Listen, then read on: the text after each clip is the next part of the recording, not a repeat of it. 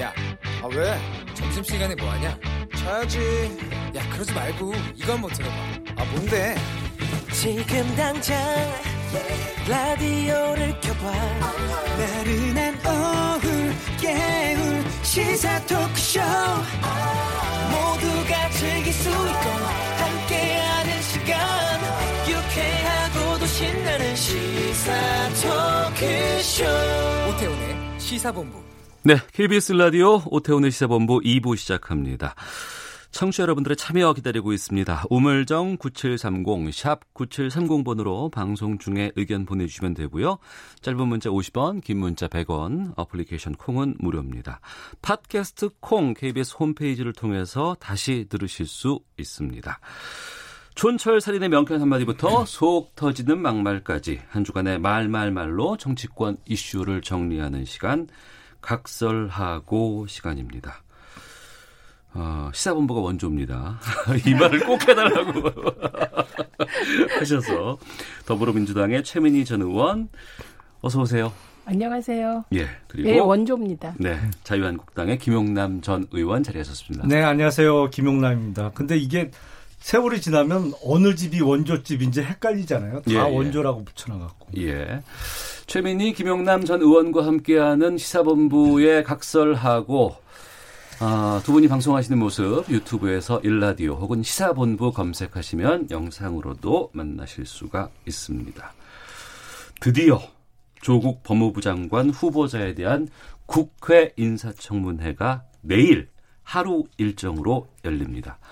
오전에 조국 청문회 어, 증인 11명을 여야가 합의를 했습니다. 먼저 어제 극적으로 합의를 도출해낸 나경원, 이인영 원내대표의 현장 발언부터 듣고 출발하겠습니다.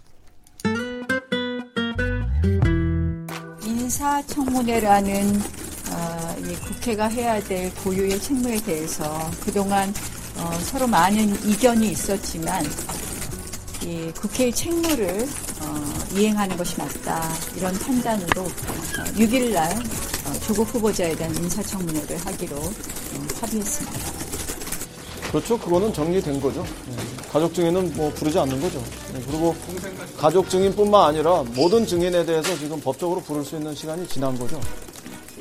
그래서 뭐 사실상 어, 증인 문제는 뭐 배치 상태에서 진행될 수도 있다 이런 것까지 자유한국당이 감수하고 하는 거라고 봐야죠. 네. 자, 9월 2일, 3일 국회에서 예, 어, 청문회를 열기로 예정돼 있었습니다만 그것이 무산됐고 국회 시간은 끝났다는 얘기까지 나왔었습니다. 그리고 조국 후보자가 기자간담회를 열었고 다음 날은 자유한국당에서 기자간담회를 열었습니다. 그런데 어제 전격적으로 이인영, 나경원 여야 원내대표가 합의를 했습니다. 이 합의에 대해서 두 분은 어떻게 보셨는지 김영남 의원께서 먼저 말씀해 주시죠. 정말 통큰 양보를 했죠. 네. 한국당의 나경원 대표 측에서 뭐 사실은 어, 이틀 하기로 했던 거 하루로 줄어들었고 가족 증인도 전부 안 나오죠. 직계 가족뿐만 아니라 반계 가족 그러니까 동생이나 처남, 제수도 지금 안 나오는 가족은 다 빠진 아, 증인 합의가 돼서 양보할 수 있는 거는 다 한 상태입니다. 네. 근데 어제 오전에 음. 한국당 내 최고 중진 회의가 있었거든요. 예, 그러니까 예. 사선 이상의 의원들이 참석하는 회의가 있었는데 그 중진 회의 비공식 회의에서 음. 이게 이렇게 어, 국회의 권한을 생략하고 넘어가는 게 어, 전례가 돼서는 곤란하다. 네. 그러니까 어떻게든 청문회를 여는 게 좋겠다라는 그 중진들의 권고를 음. 나경원 원내대표가 100% 수용해서 합의가 이루어졌습니다. 네. 최민희 의원께서는요. 예, 전 통큰 양보라는 점 받아들입니다. 네. 그리고 지금 이인영 대표와 나경원 대표의 멘트 나왔는데 음. 나경원 대표가 국회가 네. 어, 대승적 결단을 해야 한다. 저 맞는 말이죠. 음. 사실 조국 내정자야 인사청문회 안 열릴 것 같으니 어쨌든 일방적으로 몇십만 건의 기사 중에 대부분이 조국 내정자에겐 불리한 보도들이었기 때문에 네. 해명할 기회를 가져야 됐기 때문에 음. 기자간담회를 할 수밖에 없었습니다. 근데 여야는 네. 국민들 보시기에 참 면목 없잖아요. 이 음. 상황에서 나경원 대표가 가족 증인 다 양보하면서 청문회 열기로 한 점은 저는 대승적 결단으로 존중받고 칭찬받아야 한다고 생각하고 예. 그 저는 내 어제 오늘 이제는 민주당이 양보할 때다. 음. 예, 증인은 좀 대폭 받아들여야 된다. 그렇게 네. 주장을 했습니다. 근데 어, 어쨌든 12명의 증인을 어, 자유한국당 간사가 법사위 간사가 제시했고 민주당에서 최성해 총장 한 네. 분만 제외하고 11명을 수용했더라고요. 그분이 동양대 통- 총장. 네, 네. 예. 근데 그분은 저는 좀 보니까 그분이 이사장으로 있는 음. 어, 교회 학회에서 예, 예. 조국 내정자 반대 성명을 냈더라고요. 그러니까 그거는 입장 잠시 뒤에 네, 네. 구체적으로 그, 래서 좀, 빠진 것 같은데 저는 예. 뭐 그분도 불러도 상관없다고 음. 생각합니다. 음, 알겠습니다. 김용남 의원님. 네. 그 앞서서 당내 오전에 있었던 중진 회의에서 권고를 아, 나경원 원내대표가 수용한 것이다 이렇게 말씀하셨는데 네.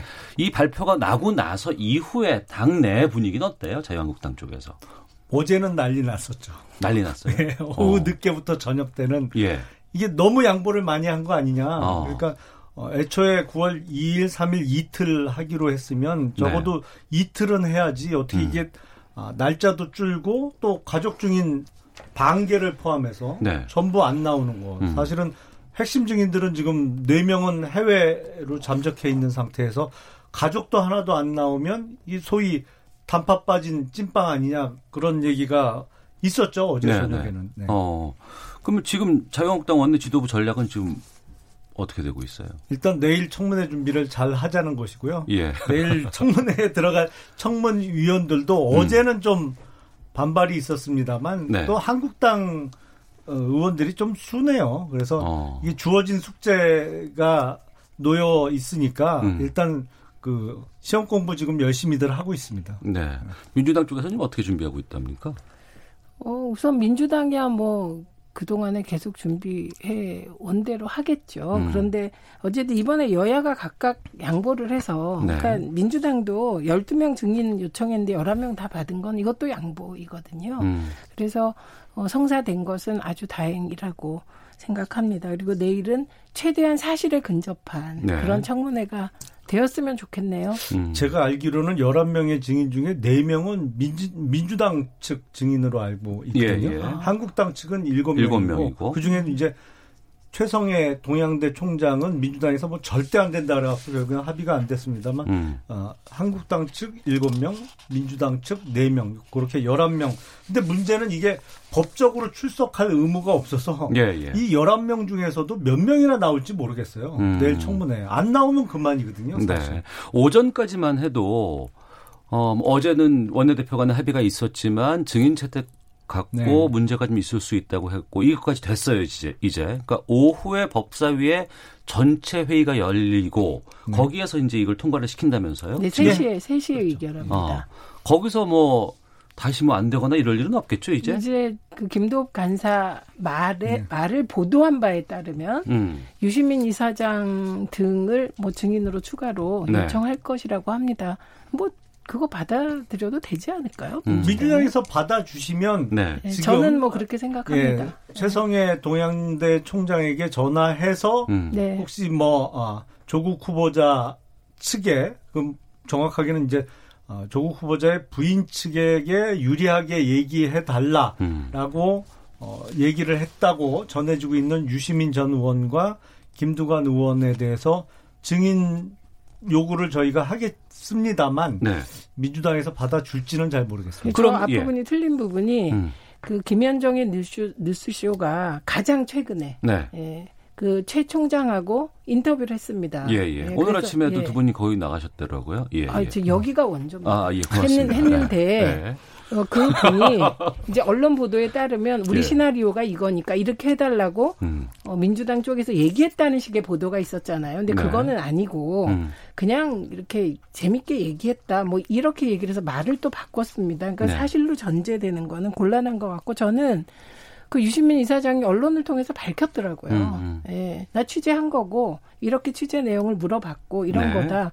그 정도라면 증인 요청을 할 필요가 없지만 요청하면 저는 뭐 유시민 이사장이 나와도 좋다고 생각합니다. 그 개인적으로. 지금 내일 열리는 청문회 관련해서 네. 어, 두 원내대표는 합의를 했고 바른미래당의 오신환 원내대표는 이제는 의미 없다. 뭐 특검 가야 된다, 국정조사 가야 된다 이렇게 주장을 했었는데 네. 지금 바른미래당의 입장은 어떻게 들으셨어요 혹시? 바른미래당은 사실은 당이 두 개잖아요. 예, 예. 한 당이 아니고. 어. 그러니까 오신환 원내대표는 청문회 안 들어가겠다고 하고. 지금 법사위에 그 들어가는 바른미래당 의원이 두 분이죠. 예, 예, 예. 예. 근데 그 중에 또 한 명인 최이배 의원은 청문회 참석을 하겠다고 해서 음, 당내 입장이 아직 정리가 안 된 것 같습니다. 음, 알겠습니다.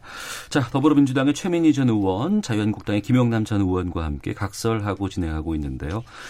자, 본격적으로 지금 그 기자간담회 이후에 불거진 동양대 관련된 이야기 좀 나눠보도록 하겠습니다. 앞서 말씀하신 것처럼 동양대 총장 증인 채택 문제가 불거졌고 조 후보자의 딸이 어머니가 근무를 하는 동양대에서 받은 표창장이 위조가 됐다. 뭐 이런 의혹들이 좀 네. 나오고 있거든요. 여기에 대해서 김영남 의원께서 먼저 말씀해 주세요. 일단 지금 최성해 동양대 총장의 이야기에 따르면 위조가 거의 확실해 보입니다. 이게 지금 통상 발급되는 총장 명의의 표창장의 일련 번호하고도 아예 틀리고 이게 0으로 시작한다고 그래요. 총장 표창장은. 근데 양식도 틀- 틀리고 그리고 아, 정경심 교수 그러니까 조국 후보자의 부인이 최성해 총장에게 전화해서 표창장 발급 권한을 나한테 좀 위임한 거로 이야기를 해달라 그렇게 보도 자료를 좀 학교에서 내달라 이렇게까지 부탁을 했다는 얘기가 나오는 거로 봐서 이거는 뭐 어, 사문서 위조 그리고 동행사 그로 인한 그거 이제 부산대 의전원에 들어갈 때 제출했기 때문에 부산대 의전원의 입시 관리 업무를 방해한 업무 방해죄 이렇게는 성립이 될 가능성이 매우 높아졌죠. 근데 제가 보기엔 더 큰 문제는 KIST예요. 음. 한국과학기술연구원. 그러니까 이거 끊고 네, KIST는 네. 좀 이따 하죠. 뒤에. 잠깐 예. 이따 할까요? 예, 예. 너무 많아. 예. 우선 가장 최근에 그 아까 말씀드렸듯이 총장과 인터뷰를 한건 CBS입니다. 음. 거기서 밝혀진 게 하나 있는데 네. 그 자유한국당이 주장한 공일로 시작된다. 하나는 음. 공, 하나는 일. 그래서 다르다. 이거는 둘 다 틀렸다. 음.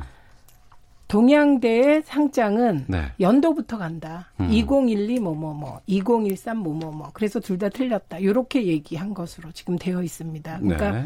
공이다 일이다 이거 자체가 의미가 없었던 거죠. 그다음에 또 하나는 동양대 행정 실무자가 얘기했다는 건데 어, 표창장의 경우는 총장님이 직접 그 직인을 찍지 않는다. 표창장은 너무나 많이 나갔다. 음. 예, 이렇게 얘기를 했습니다. 그리고 음, 조국 내정자 쪽에서 그 표창장이 있다고 하니 이 부분은 뭐 청문회에서 밝혀지지 않을까. 그게 네. 가든 부든. 음. 예, 그래서 어, 사실을 바로 잡, 잡습니다. 음. 김영남 의원님. 아니 그러니까 그 표창장이야 갖고 있는데 그 네. 표창장이 과연 총장의 결재나 승인하에 음. 직접 직인을 거기다가 갖다 찍는 사람이야 그 대학의 직원일지 몰라도 적어도 누구 누구 상대로 표창장을 발급하겠다는 총장의 허가는 있어야 그게 나갈 수 있잖아요. 근데 예. 그 최성해 총장은 나는 그런 거 결제한 적이 없다라고 얘기하고 이- 하고 있기 때문에 음. 그렇다면 지금 조국 후보자의 딸이 받았다는 그 표창장은 총장의 허가나 결제 없이 발급된 거죠. 네. 그러면 그게 이제 사문서 위조가 되는 것이거든요. 음. 그러면 제가 예. 그래서 오늘 그 행정 실무자 말에 따르면 이건 최근 인터뷰입니다. 네. 위임 정결 사항이 있다. 음. 네, 그래서 그런 표창장은 너무 많이 주기 때문에 네. 그거를 총장이 일일이 다 승- 승인을 할 수 없어서 음. 보통은 이제 이런 경우는 총무과장 정도에게 위임하죠. 네. 그런 위임 정결 규정이 있다 이렇게 얘기를 했고요. 음. 또 하나는 이 상장하고 표창은 일련 번호가 다르다. 이런 얘기가 또 나왔기 때문에 네. 사실 확인하면 될 것 같습니다. 만약에 위임 정결이라면 저 말씀이 다 안 된 성립이 안 되는 거거든요. 예. 그래서 요거는 내일 확인하면 될 것 같습니다. 음, 내일 청문회에서 이거는 밝혀지겠군요. 네, 네. 그러면 청문회에서 밝혀질까요? 결국엔 수사 결과가 나와야 될 것 같은데. 네, 아. 수사 예 수사 결과 나와도 될 것 같습니다. 그리고 그 유시민 이사장이 이 동양대 총장에게 전화를 걸었다는 사실이 밝혀졌고 네. 또 유력 인사는 김두관 의원으로 지금 확인이 되는 것 같습니다. 네. 취재차 연락을 했다고 지금 얘기하고 있는데 이 두 분에 대한 그 전화 건거 네. 이건 어떻게 보세요? 저는 그 소위 이 조국 후보자 전국이 진행되면서 정말 이해가 안 되는 게 그 부분이었어요. 아무리 봐도 이거는 후보자를 둘러싼 가족이나 후보자에 대한 개인 비리 문제인데 네. 왜 점점 이게 진영 대결로 몰고 갈까 저쪽에서 이거를 굳이 음. 그뭐 잘못하면 이제 정권 자체가 흔들릴 수 있는데 네. 좀뭐 장관 후보자 아 그동안 청문회 전후로 해서 낭만 장관 후보자가 한두 명이 아니잖아요. 저걸 왜 진영이 전체로 운명을 거는 것처럼 저, 저렇게 몰고 갈까? 역시 지금 동양대 총장에게 유시민 전 의원이나 김두관 의원이 전화를 건 것도 그런 차원이죠. 사실은 본인들은 뭐 아, 청탁이나 이런 거 안 했다고 하지만 왜 뜬금없이 전화를 했겠어요. 뭐 도와달라는 은연 중에 뭐가 있었겠죠. 녹음은 안 돼 있다고는 하지만 그래서 저는 이게 드는 의문이 아 이게 조국 후보자 개인 비리 차원이 아닌가? 지금 점점 나오는 뉴스도 서울 지하철 와이파이 사업 1,500억 원 그리고 버스 와이파이 사업 이거는 크잖아요 덩치들이 사업들이 네. 이게 뭐가 있나 음. 그런 의문이 되게 들기 시작했어요. 그러니까 예. 의원님 그렇게 막 던져서 주셔서 청취율도 오르고 뭐 긍정적인 면은 있습니다. 근데 서울 와이파이 사업은 그 해당 콘소시엄 떨어진 거잖아요. 사업권은 땄었죠. 예, 그런데 그 니아에서 어, 그걸 꼼꼼히 따져보니 기술이 좀 딸린다. 그래서 평가에서 탈락시켰습니다. 그러니까 음. 어, 일보 조선일보였던가요? 어느 언론이었지? 이거 확실하지 않습니다. 네. 보도를 하면서 버스 와이파이 사업을 친문 인사 문영식이 들어가서 음. 뭐 따게 해줬다 이런 식으로 거꾸로 보도를 했는데 사실은 줬다고 보도를 예, 했는데. 예, 그런데 니아에서 거- 이거 탈락시켰다는 겁니다. 그러니까 아. 이렇게 보도를 반대로 할 수도 있다는 것이고요. 예. 그다음에 저는 유시민 이사장이나 김두관 의원은 무슨 얘기를 했는지 양쪽이 다 밝혀야 된다고 생각합니다. 유시민 음. 이사장 밝혔어요. 예. 김두관 장- 전 장관도 밝혔습니다. 근데 요게 보도 나온 거랑 최성해 총장이 육성으로 오늘 해명한 거랑 다릅니다. 어. 보도는 A 의원이 전화를 해서 우리 가이드라인이 있으니 이 가이드라인대로 해달라 이런 식으로 했다고 보도를 했는데 최성해 총장이 이걸 부정했어요. 예, 예, 그냥 예. 가벼운 전화였다였고 어. 당사자들도 아, 이거는 도대체 어떻게 된 건지 확인 차원이었다라고 했기 때문에 이건 확인해야 될 것 같습니다. 그리고 오히려 거꾸로 저는 왜 자유한국당이 이렇게 조국 내정자 낙마에 목을 매시는지 이게 궁금할 수도 있다는 점. 네. 그거는 알려드립니다. 나라 체면의 문제죠. 사실은 지금 뭐 법무부 장관 후보자의 부인은 막상 지금 뭐 압수수색도 당하고 피의자가 된 게 명확하고 음. 후보자 본인도 지금 당장 피의자로 전환된다 그래도 하나도 이상하지 않은 상황인데 저 이상해요. 그런 저는. 사람을 지금 법무부 장관 후보자로 지금 3주 이상을 끌고 가면서 임명 강행하려는 태도를 보이는 아니 이게 정상 국가에서 있을 수 있나요? 다른 부처도 아니고 법무부 장관이에요. 이건 나라 체면의 문제이기 때문에 한국당이 이렇게 강하게 주장을 하는 겁니다. 물론 뭐 어떤 분들은 너무 약하다 이렇게 좀 저희를 어, 탓하시는 분들도 있습니다만 나름은 최선을 다하고 있습니다. 아니 근데 최민 의원님. 피의자라고 김용남 의원이나 자유한국당이 생각한다고 해서 음. 피의자로 전환해도 뭐 이상할 거 없다라고 생각한다고 해서 그런 게 아닙니다. 네. 확실한 것은 조국 내정자에 대해서는 압수수색이나 수사가 이루어지지 않고 있다. 부인은 받, 아니 받았잖아요. 피의자 아니다. 요게 확실한 거예요 지금. 음. 그리고 본인에게 어, 무슨 뭐 본인이 문제가 있다고 밝혀진 게 지금까지 하나도 없습니다. 네. 이게 중요하고요. 그 제가 황교안 대표 말씀드렸잖아요. 담마진으로 군대 안 간 거. 어, 투- 부인 용인 투기 의혹. 뭐 의혹이 한두 개가 아니었습니다. 다만 그때 야당은 이거를 이렇게 검찰에 고발하고 이런 식으로 하지 않았다는 겁니다. 네. 물론 그때는 검찰에 고발해도 음. 박근혜 정부 때니까 뭐 수사도 안 했겠죠. 아, 지금은 네. 문재인 정부 아닌가요? 아, 물타기 정부는 그때 잘하지 그러셨어요, 그러면. 그때 저희가 야당인데 뭘 잘합니까? 아니 그러니까 여당이셨잖아요. 저희는 지금 야당 아닌가요? 뭐. 아니 그런데 네. 문재인 정부의 검찰은 음. 야당이 수사하려면 수사하잖아요. 음. 예, 이게 근본적인 차이다. 이 예. 말씀을 어. 세상에 두. 달도 안 됐어요. 윤석열 총장 임명하면서 세상에 둘도 네. 없는 정의로운 검사라고 칭찬 문재인 대통령에서 직접 하신 지가 아, 두 달도 안 지났는데 정의로운 이렇게 검사이려면 태도가 확 백- 아닙니다. 180도 바뀌어요. 자기네들이 지금 조금 같이 불리해질 것 판단을 같으니까. 했습니까? 저는 그냥 수사를 했다라고 얘기하는 거고 알겠습니다. 그게 정의로우려면 네. 선진화법 위반으로 국회를 난장판으로 만든 그 광경 우리 다 기억하는데 음. 선진화법 위반 국회의원들에게도 똑같은 잣대를 들이대라. 그럼 저는 정의로운 거를 인정하겠다 이런 얘기입니다. 예, 청취자 의견 잠깐 소개를 해드리겠습니다. 찬 하나, 반 하나 소개해서 아, 찬반으로 가면 아닌 것 같고 이거를 어떻게 의견이 다른 쪽에 양쪽의 의견 하나씩 소개해드리고 어, 뉴스 듣고 이제 그 인턴 관련한 이야기 그거로 좀 넘어가 보도록 하겠습니다. 최종옥님 검증 중요합니다. 그렇지만 조국 개인에 대한 능력 검증은 어디서 하나요? 왜 조국 딸과 관련된 내용만 이렇게 많은 건가요? 이 모든 게 정말 나라 발전에 도움이 되는 일인지 묻고 싶습니다.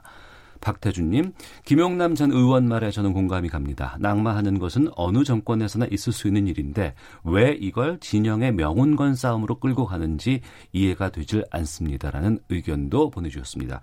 헤드라인 뉴스 듣고 계속해서 말씀 이어가도록 하겠습니다.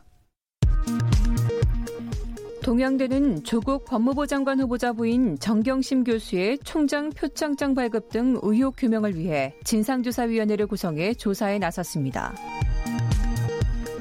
박상기 법무부 장관은 조국 법무부 장관 후보자 딸의 고교 생활기록부가 유출된 데 대해 공개돼서는 안 될 개인정보들이 공개되는 것에 대해 대단히 유감스럽게 생각하고 있다며 경찰에서 수사하는 것으로 알고 있고 법무부에서도 유출 경위에 대한 조사를 지시했다고 밝혔습니다.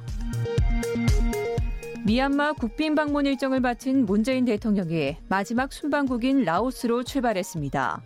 문 대통령은 분양 대통령과 정상회담을 갖고 인프라와 농업, 보건의료 분야에서 양국 간 실질 협력을 강화하는 방안에 대해 논의할 예정입니다. 정경도 국방부 장관은 최근 한반도 주변에서 이웃나라와의 갈등을 조장해 자국의 이익을 추구하려는 우려스러운 움직임이 일어나고 있다며 다자간 안보 협력과 공동 대응이 절실하게 필요한 시점이라고 말했습니다. 변종 대마를 밀반 입한 혐의를 받고 있는 CJ그룹 회장의 장남 이선호 씨에 대해 검찰이 구속영장을 청구했습니다. 이 씨는 어제 검찰에 자진 출석해 하루빨리 구속되길 원한다고 말하고 영장 실질 심사를 포기하겠다는 뜻도 전했습니다. 지금까지 헤드라인 뉴스 정원 나였습니다. 이어서 기상청의 윤지수 씨 연결합니다. 네, 미세먼지와 날씨 정보입니다. 미세먼지 상황, 대기 상황은 지금 정체 전선의 영향을 받아 전국 곳곳에 흐린 가운데 비가 내리는 곳이 많고 대기 확산도 원활하기 때문에 큰 걱정이 없습니다. 계속해서 좋은 단계를 이어가는 곳이 많을 것으로 예상이 됩니다. 하지만 이 정체 전선의 영향을 받고 정체 전선상에 발달한 비구름대가 계속해서 유입되면서 우리나라 서쪽 지역을 중심으로 비가 조금 강해지는 경향을 보고 있습니다. 중부 지방의 경우 이 정체 전선의 영향 때문에 내일 낮까지 비가 내릴 것으로 예상되고요. 설상가상으로 13호 태풍 링링이 북상을 하고 있기 때문에 일요일까지 전국적인 비 예보가 있고 매우 강한 비바람이 동반될 것으로 예상되기 때문에 철저한 대비가 필요한 상황입니다. 한편 지금 태풍이 북상을 하면서 덥고 습한 공기를 밀어 올리면서 정체전 선상에 비구름도 발달하는데 기온도 덩달아 오르고 있습니다. 오늘 대구와 울산의 낮 최고는 30도, 광주, 부산 29도, 서울 27도 예상되고 있습니다. 지금 서울의 기온은 27도, 지금까지 서울에는 3mm의 비가 내렸습니다. 지금까지 미세먼지와 날씨 정보였습니다. 다음은 이 시각 교통 상황 알아보겠습니다. KBS 교통정보센터의 윤여원 씨입니다. 네, 지금 수도권을 포함한 중부지방 곳곳에 비가 내리고 있으니까요. 감속하며 안전운전 하시기 바랍니다. 영동고속도로 인천 쪽 부곡 부근에 있던 승용차 관련 사고는 처리가 됐지만 아직 북수원부터 2km 정체고요. 서해안고속도로 서울 쪽 서해대교 부근 2차로에서는 장애물을 처리하고 있어서 2km 구간에서 여파받고 있습니다. 경부고속도로 서울 쪽은 기흥에서 수원 구간 정체 심해졌고요. 또 신갈 분기점에서 죽전휴게소 쪽으로도 막힙니다.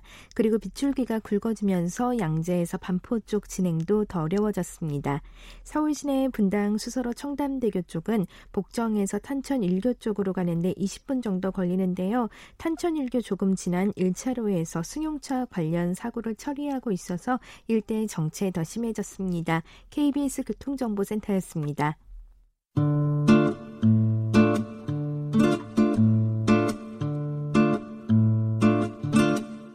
오태훈의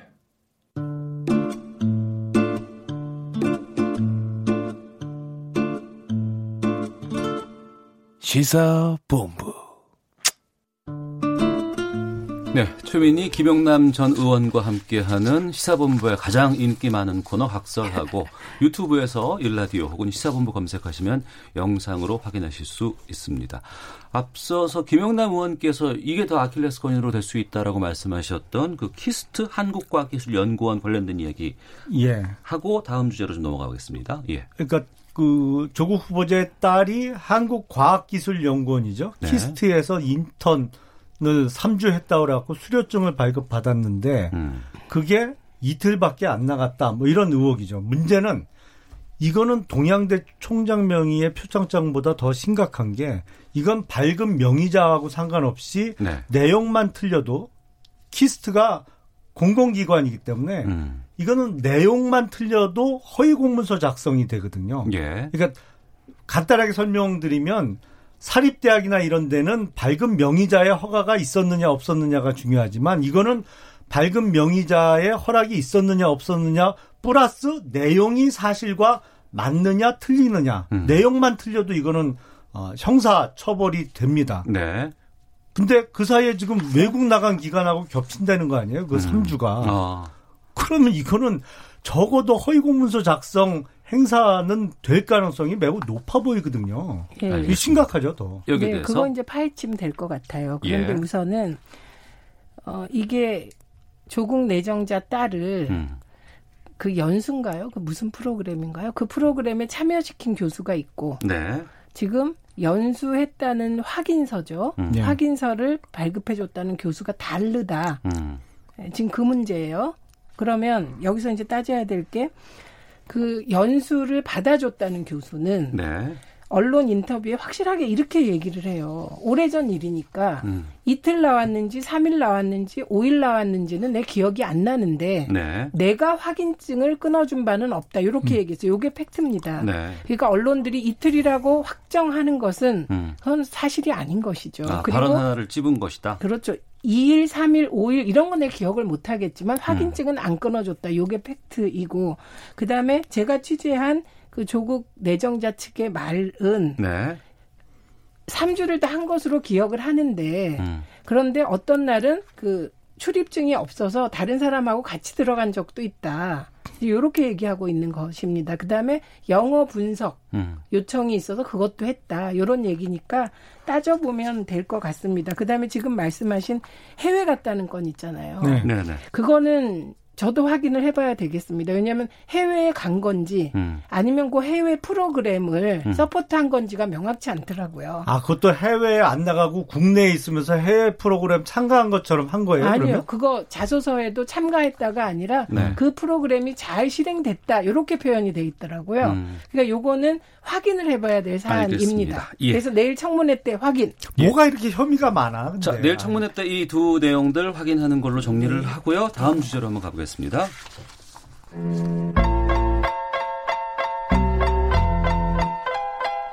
공익 제보자께서 후보자의 딸의 구체적인 학과목 성적을 전체를 다 제보했습니다. 이 딸과 관련된 여러 가지 해명이 우리 대학생을 두 번 울리고 대한민국 법무부 장관 후보자로서의 자격이 전혀 없다는 것을 국민의 알 권리 차원에서 밝혀야 되겠다고 생각하고 교과 성적에 관한 내용을 공개했습니다. 어린아이의 그런 심상 기록 같은 것을 가지고 정정의 도구로 쓰는 그런 행위를 하는 걸 보면서 참 해륜이라는 생각을 많이 했습니다. 후보자의 어머니, 아내, 딸을 증인으로 세워서 회의장에서 증인으로 이제 채택하려고 하는 그런 해륜을 저지르더니 해도 해도 너무한다 그런 생각을 했습니다.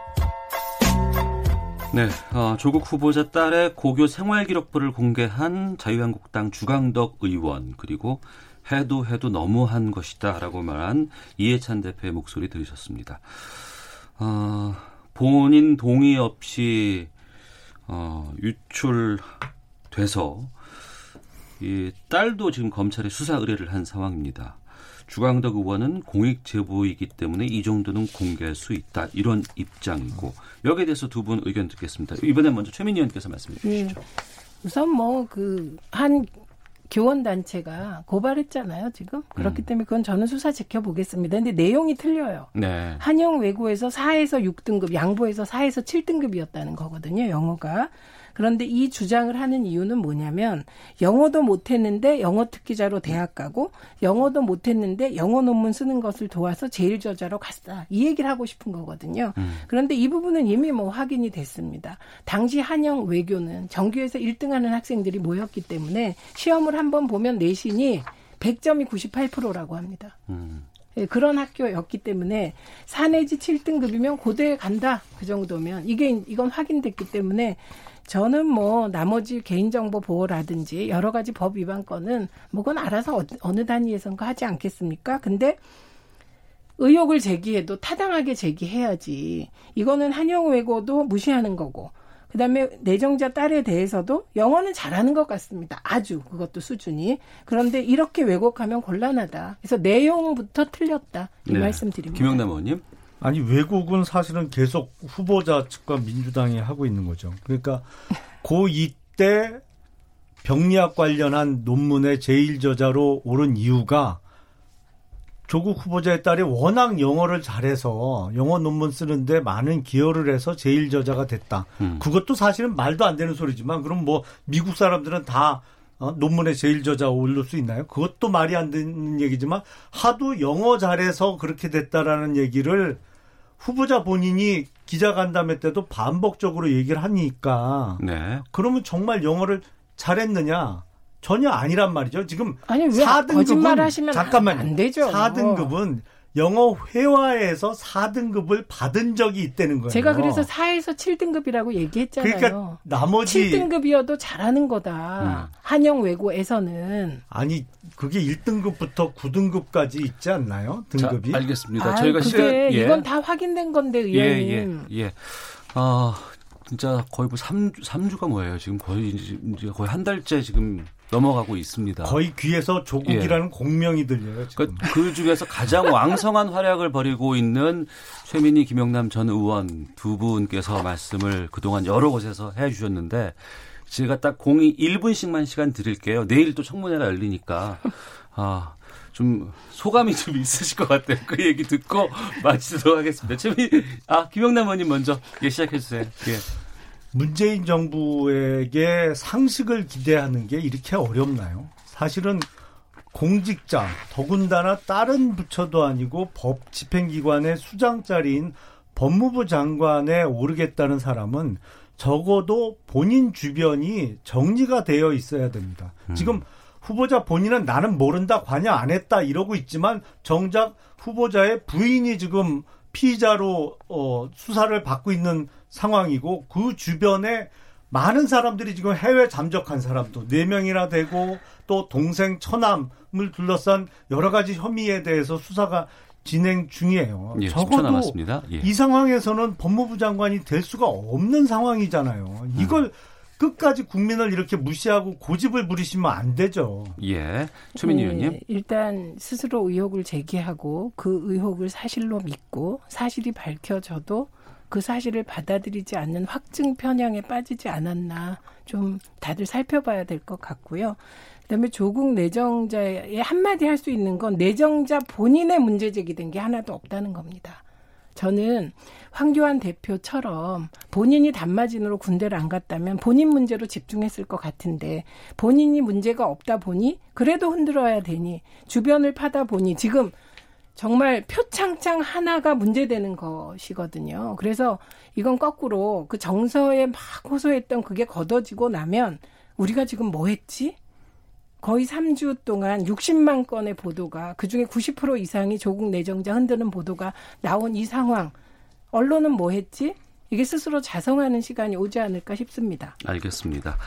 자, 더불어민주당의 최민희 전 의원, 자유한국당의 김영남 전 의원과 함께 각설하고 여기서 인사를 드려야 될 것 같고요. 4531 하나님께서 아침에 다른 방송에서 들었습니다. 정말 명콤비입니다. 자주 나오세요. 둘둘칠육님, 두 분 아침도 만나고 오후에도 만나고 바쁘네요. 정말 콤비. 8267님, 두 분 이야기 듣는 것 늘 재미있습니다. 라고 의견 보내주셨습니다. 두 분 보내드리겠습니다. 고생하셨습니다. 고맙습니다. 감사합니다. 오태훈의 시사본부는 여러분의 소중한 의견을 기다립니다. 짧은 문자 50원, 긴 문자 100원의 정보 이용료가 되는 샵 9730, 우물정 9730번으로 문자 보내주십시오. KBS 라디오 앱 콩은 무료입니다. KBS 라디오 오태훈의 시사본부. 지금 여러분은 대한민국 라디오 유일의 점심 시사 프로그램을 듣고 계십니다. 네, 시사 이슈를 법률적인 관점에서 풀어보는 시간 시사법정 신유진 변호사와 함께합니다. 어서 오세요. 안녕하세요. 예, 요즘 엄청나게 바쁘신 분이 아, 네. 아, 이거 다뤄야 됩니다. 네. 도쿄올림픽 조직위원회가 올림픽 기간 동안 경기장 내에서 뭐 응원으로 이걸 사용하는 것 같은데 우길기, 전범기 사용을 허용할 방침을 밝혔습니다. 그러니까 응원단의 옷, 응원 소품에도 지금 우길기가 들어가는 거 아니에요? 네네. 어. 지금 이게 굉장히 심각한데요. 예. 지금 이 우길기에 대해서 도쿄올림픽 어, 조직위원회는 아무런 문제가 없다라고 음. 하고 있는데 네. 이거는 군국주의, 음. 제국주의를 일본의 음. 그 태평양 전쟁 당시에 사용했던 그 국기거든요. 네. 그러니까 그런 거를 깃발을 그대로 음. 그 올림픽은 어이이 이 운동으로 인해서 네. 그러니까 이 정치적인 목적을 개입되면 여기 개입되면 안 되는 건데 예. 순수하게 해야 되는 건데도 불구하고 여기다 이용하겠다라는 음. 그런 취지로 지금 보여져서 네. 지금 이 문제에 대해서 굉장히 심각하게 다뤄줘야 될, 될것 같습니다. 음, 네. 그러니까 응원단이라든가 뭐 거기서 정치적인 표현을 하는 것조차도 문제가 되는데 그렇죠. 스포츠를 정치에 이용할 수 없기 때문입니다. 예. 네. 그것이 바로 올림픽 정신이기도 하고요. 그렇죠. 네. 그런데 지금 도쿄 그 패럴림픽 네. 장애인 올림픽이라고 이제 풀면 될 것 같은데 여기 메달 디자인도 이런 것을 연상케 하게끔 디자인이 됐다면서요? 네, 저도 그 메달 디자인을 된거 봤는데 네. 지금 그 연상이 되어 되도록 되어 있어요. 어. 그러니까 일부 이렇게 펼쳐지는 그 네. 그 우길기가 이렇게 펼쳐지는 거 아닙니까? 그 어. 빨간 그 태양 가운데 원이 있고 예. 거기서 밖으로 예. 쭉 무언가 나가는 것 같은 그 형상을 지금 만들어 놨어요. 음. 그런 것도 지금 문제가 되는데 네. 지금 이 문제가 지금 큰 거는 음. 이 국제적으로 네. 이 우길기에 대한 인식이 부족하기 때문이에요. 우길기가 뭔지를 잘 모르고 이게 네. 전범기인지를 모르고 잘 있는 모르는 거다. 거예요. 어. 실제로 지금 일본은 음, 국제 행사에 예. 계속 이 우길기를 사용하고 있어요. 음. 그래서 실제로 2018년도 프랑스에 그 프랑스 대혁명을 기념하는 기념식에 일본 육군을 초청했더니 네. 일본 육군에서 음. 우길기를 가지고 간 거예요. 네. 그럼에도 불구하고 프랑스에서는 그게 우길기의 의미를 몰라요. 음. 그래서 그것에 대해서 아무런 소란이 없었 정도로 네. 이게 뭐 유럽 쪽에서는 이런 음. 우길기의 의미를 잘 모르고 있는 게 문제예요. 그래서 우리가 지금 우리가 뭐 말을 하지 않으면 아무도 이 문제를 지적하지 않는 상황이 되는 거죠. 네. 네, 제 기억으로도 일본 해군이 우길기를 자기들의 마스코트로 사용하고 네. 있는 것으로 깃발로 사용하고 있는 것으로 알고 있고 네, 여기에 그렇습니다. 대해서 우리가 관함식에서 그거 사용하면 못 들어온다고 얘기해서 결국에 안 했었잖아요. 네네. 근데 이게 지금 한두 번 문제되는 게 아니고요. 어. 그리고 예전에 근데 지금 2019년 도쿄올림픽이지만 2008년도 베 이징 올림픽 때도 예. 올림픽 때 이 우길기를 사용하지 못하게 음. 베이징 올림픽 당국에서 얘기가 돼갖고 사용 네. 안 했습니다. 예. 그런 적이 있었음에도 불구하고 이제는 자신의 안방에서 음. 도쿄에서 하니까 그런 것에 대한 아예 규제를 없애버리겠다. 그러니까 지금 일본이 그 당시 2008년도와 당시와 지금 완전히 태도가 많이 바뀌어 있어요. 음. 그래서 음. 이런 것에 대해서 만약에 우리나라에서 충돌 우려가 있다. 우리나라 지금 한국 국민들과의 그러니까 이런 사용을 자제해달라고 해도 들어주지 않는다면 그러면 우리나라가 정말 예를 들어서 우리 독립군 그 표상하는 깃발이라든지 이런 걸 들고 들어가면은 그쪽에서 음. 어떻겠어요? 충돌이 음. 당연히 예상될 수밖에 없죠. 네. 신유진 변호사께서 그 말씀을 하셨어요. 다른 해외에서 이 전범기의 의미를 잘 모르고 있다. 네. 그렇게 해서 뭐 용인될 수도 있다라고 네. 하셨으면 그러면 이거를 우리가 네. 국제적인 행사에서 사용하는 그러니까 전범기 사용하는 게 문제가 있다라고 국제법적으로 뭔가 좀 제기하거나 제소할 수 있는 게 없을까요? 지금 이게 지금 되게 애매한 게그 예. 그 우길기가 사실은 독일의 나치의 상징인 하켄크로이치와 예, 예, 같은 의미라는 거를 음. 많이 알려야 돼요. 근데 네. 독일에서는 오히려 자국 내 법으로 음. 이 하켄크로이치 사용을 금지하고 있어요. 네. 나치 문양을 독일에서는 사용하지 못하게끔 불법입니다. 법으로 정했잖아요. 네. 예. 독일은 오히려 자국 내에서 그걸 음. 금지하는 법 법을 만들어서 그걸 사용 못하게 하고 있는데 이게 네. 왜 차, 이런 차이가 있냐면은 음이 지금 독일이 패전 국가가 되면서 연합군이 철저하게 관리를 했고 그 음. 당시에 음. 피해국들이 강대국이에요. 네. 프랑스라든지 아. 북소련, 러시아 어. 엄청나게 피해를 입었거든요. 예. 그런 강대국들이 피해국이 되다 보니까 음. 자신들의 어떤 그런